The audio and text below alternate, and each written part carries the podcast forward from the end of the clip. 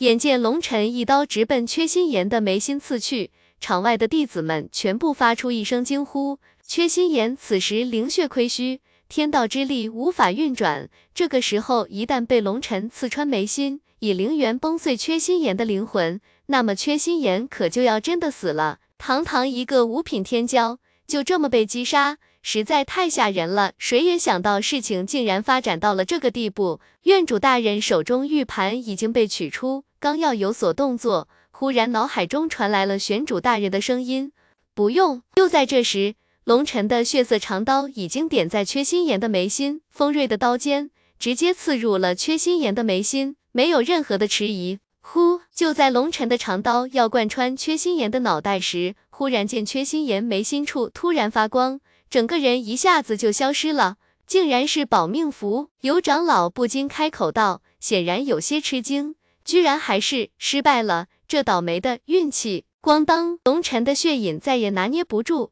掉落在地上，同时整个人一阵天旋地转，眼前一黑，就那么昏了过去。从未有过的疲惫，龙尘感觉自己太累了，昏过去似乎是一种幸福。无尽的黑暗之中。龙尘反倒有一种安逸，在这无尽的黑暗之中，他什么都不用担心，什么都不去想，感觉前所未有的放松。龙尘，能听到我的呼唤吗？忽然，一个声音在龙尘的灵魂里回荡，很熟悉。你到底是谁？龙尘问道。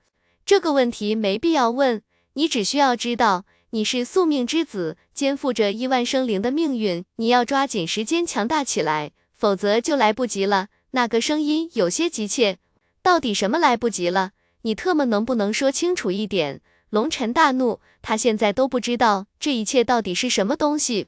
现在的你太弱了，如果被发现，会立即被灭杀。趁他们还没有注意到你，快点成长起来吧，否则一切都会被磨灭。那个声音没有回答龙尘，自顾自的说道：“你特么有病吧？说话不要说一半啊！”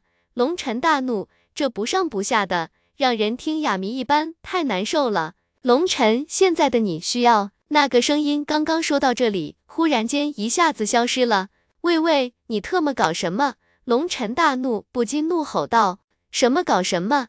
这不是帮你疗伤吗？吼什么吼？”一个女子的声音传来，声音之中充满怒意。龙尘这才发现，黑暗消失了，自己躺在一张床上，旁边有一个绿衣女子，正杏目圆睁地瞪着他。啊！不好意思，这是哪里？龙尘急忙道歉，四处打量了一下，这是一间静室，摆设着各种器械，不知道是干什么用的。龙尘，你醒了！一阵香风袭来，唐婉儿的俏脸出现在龙尘面前，见龙尘已经醒转，不禁大喜。刚给他检查过，他基本上没什么大碍，你们随时可以离开了。你们先聊着，我出去了。那女子冷着脸出去了，说。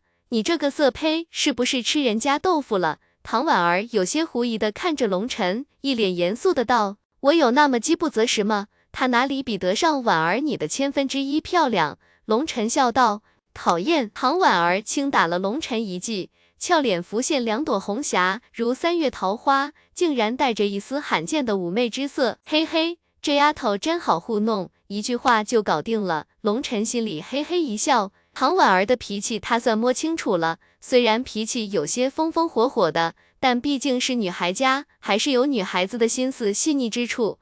平时要是多哄哄她，她脾气就不会那么暴了。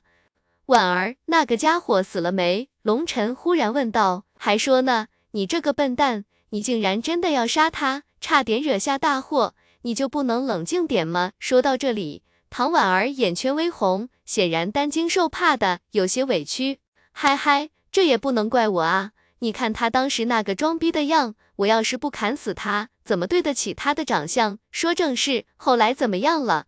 龙晨继续问道。唐婉儿嗔怒道：“你这个坏蛋，都要被你气死了！你杀缺心妍的时候，因他家族给他体内种下了保命符。”当他要被杀的时候，触发了那保命符，结果被传送了出去。后来被院主大人以玄天玉盘给找了回来。找到他的时候，他也陷入了昏迷，跟你一样，也被送到了医疗堂救治。还是穆清轩师姐亲自来给你疗的伤，你可要好好谢谢清轩师姐给你疗伤，她可是耗费了好大力气呢。龙晨点点头，自己的肉身强大，一旦受伤，需要强大的生命力才会恢复。穆清轩恐怕要动用本源之力，才能让他快速复原。龙晨忽然眼睛一亮，道：“那缺心眼是不是就在隔壁？你想干什么？你给我老实点。”唐婉儿十分警惕的道：“你想哪里去了？我就是想看看他过得好不好而已。”龙晨干笑一声道：“信你才怪！我告诉你，这件事已经被玄主大人给压下来了，你可不要胡来了。”唐婉儿警告道。玄主大人也惊动了，龙晨一惊。当然了，你无事愿归，对同门下杀手，执法店主说一定要对你严惩，动用酷刑，让其他弟子引以为戒。但是也有一部分长老认为，你虽然有违反院规，但是并没有铸成大错，还是可以原谅的，应当从轻处罚。主要是那些长老们怜惜你这个人才，结果执法店的人就翻脸了，说一定要把你交给执法店。这是执法殿的职责，外人不能插手。这个时候，玄主大人降下手谕，免除你核心弟子的身份，降为内门弟子作为处罚。然后执法店主这才闭上了嘴巴。唐婉儿道：“这个执法店主就是个白痴。”龙晨狠狠地骂道：“这个老混蛋怎么看怎么不顺眼。”龙晨，你就消停点吧，咱们在道宗还没站稳脚跟呢，实在不宜多数强敌。缺心眼这件事。就这么算了吧，唐婉儿劝道。龙晨摇摇头道：“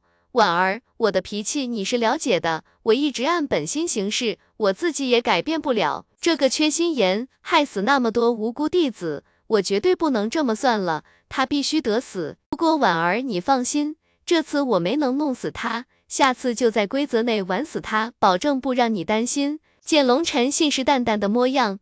唐婉儿也只能无奈地点点头，龙晨能这么做，已经是对他最大的让步了。接着，龙晨又问起了龙血军团的情况。唐婉儿告诉龙晨，虽然龙晨当核心弟子的身份被剥夺，但是却有权利组建自己的势力。那些被龙晨带着一起通过内门考核的弟子们，全部都加入了龙血军团，队伍一下子壮大了太多。唐婉儿都有些不适应了。但是让唐婉儿安心的是。那些新加入的弟子因感激龙晨的救命之恩，都十分的听话，非常好管理。龙晨不禁叹了口气。一开始，龙晨不过是动了恻隐之心，不忍心看着一群被遗弃的弟子就那么死在试炼之中。龙晨并没有打算扩充龙血军团，但是如今恐怕已经不是他能决定的事情了。他无法拒绝那一张张真挚的面孔。不过，所谓大浪淘沙。逃走的都是沙子，留下来的都是金子。虽然这些弟子天赋和战力低，但是忠诚度绝对没问题。只不过一下子多了这么多人，让龙晨感觉压力更大。龙晨从唐婉儿的口中得知自己已经昏迷了七天，这七天里发生了不少事情。龙晨不在，唐婉儿负责张罗龙血军团的事情，先是去注册工会，然后又是各种程序的走。万幸的是，这里的流程。在东荒一百零八别院的时候，唐婉儿都经历过了，有经验，办起来也很顺利。不过在办理程序的过程中，与兽神府、霸王殿和岩门的弟子有着一定的摩擦。不过最终唐婉儿还是忍了下来，并没有与之发生冲突。马德估计一个个脸都痒了，就等我大嘴巴抽他们呢。龙尘不禁咒骂道。不过与缺心眼这一战，让他警醒地认识到。自己的底蕴跟他们还是差了很多。实际上，论到真实战力，龙尘恐怕未必是缺心眼的对手。如果不是之前龙尘干掉了缺心眼的一头地火灵兽，他一下子融合了两头地火灵兽的能量，龙尘想要赢他，就需要拼命了，而不是这样以实力稳稳当当地赢了。不过，越是遇到强者，龙晨骨子里的血就越兴奋，只有跟真正的强者们争锋，才能看到自己的不足，有比较才会有进步，有压力才会有动力。听唐婉儿继续讲述，有一件事让龙晨特别感动，那就是一万三千多弟子收到了积分后，并没有去兑换丹药、武器、功法秘籍，而是第一时间都上交给了唐婉儿。当时唐婉儿一呆。工会都是发福利给弟子的，好让工会有更强的凝聚力。从来没有一个工会收取弟子积分的。唐婉儿不收，那些弟子却说自己的命以后就是龙血军团的了。他们的一切都是龙血军团的。简单的话语，却让人感受到了他们的真诚和信任，让龙晨心中感动不已。信任是相互的，这些都是好兄弟。明天我要出去好好转转，得想办法赚钱了。龙晨深吸了一口气，道：“家大业大了，吃饭的人也多了。既然他们选择追随龙晨，龙晨就绝对不能让他们过苦日子，恐怕不行。你都旷了好几天的基础课了，明天你要去听课了。”唐婉儿摇摇头道：“什么？”龙晨简直不敢相信自己的耳朵。玄天道宗内一间巨大的教室内。一位面目严肃的老者正手持经卷，高声诵读。在老者前方，数万弟子席地而坐，面容严肃，一脸认真地听着老者诵读。实际上，最近几天，不管是内门弟子还是外门弟子，都在听课。按照玄天道宗的传统，这叫择才而教，把弟子们都聚集起来，由上百个导师。轮流讲课，讲课的内容十分的庞杂，包含武技、阵法、助气、制服、炼丹、占卜、医疗等等上百个种类，包罗万象。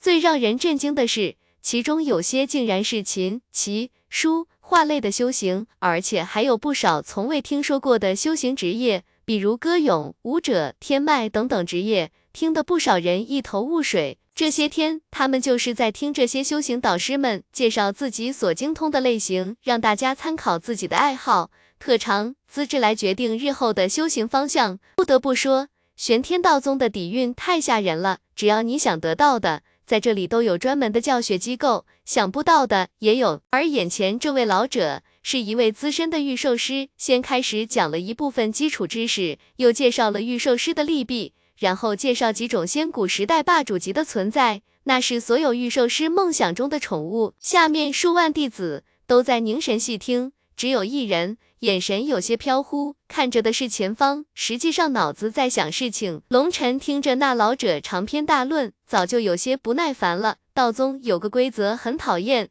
就算你不是御兽师，不想选择御兽师这个职业，你也得听。龙尘是左耳朵听，右耳朵冒。脑子里在盘算，先怎么。